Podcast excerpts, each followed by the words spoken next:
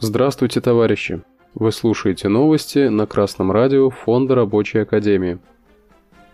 Сегодня в программе Минфин заявил о контроле уровня инфляции.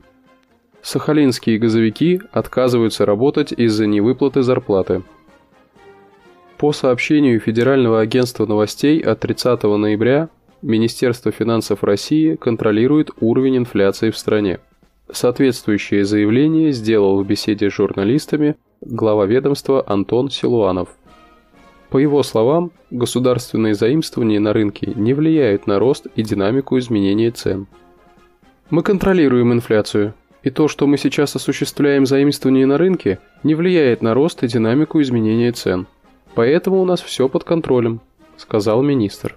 Он также отметил необходимость обеспечить запас прочности для российских регионов – по его словам, этот вопрос требует и федерального, и субъектного участия. Красное радио Фонда Рабочей Академии напоминает слушателям, что инфляция – это повышение цен на все товары, кроме цены товара рабочая сила. Инфляция помогает буржуазии вытаскивать из кармана трудящегося деньги, тем самым грабя рабочий класс на законных основаниях, потому как инфляция – допустимый процесс в капиталистической экономике.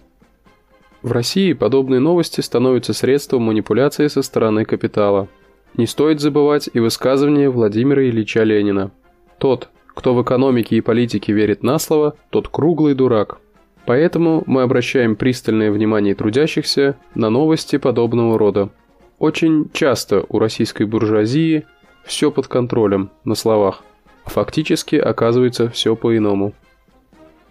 Сайт, посвященный новостям Сахалина и Курил, yasah.ru 1 декабря сообщил, что на Киринском газоконденсатном месторождении забастовка. Более полутора тысяч человек отложили свои задачи из-за того, что им уже продолжительное время не платят зарплату. Они остаются в балках и не выходят, не приступают к своим обязанностям. Работники, которые уволились еще в сентябре, говорят, что они до сих пор не получили расчета. Ощутимые финансовые проблемы начались в сентябре, хотя зарплату задерживали и раньше, но это было ненадолго, и в итоге деньги выплачивали полностью. Только на прошлой неделе работникам наконец-то пришел аванс за октябрь. Аванса и зарплаты за ноябрь не было до сих пор. Работники обращаются по этому поводу к руководству. По словам сотрудников, на сегодняшний день около 200 человек уволились. Кроме того, наблюдается проблема с отпускными.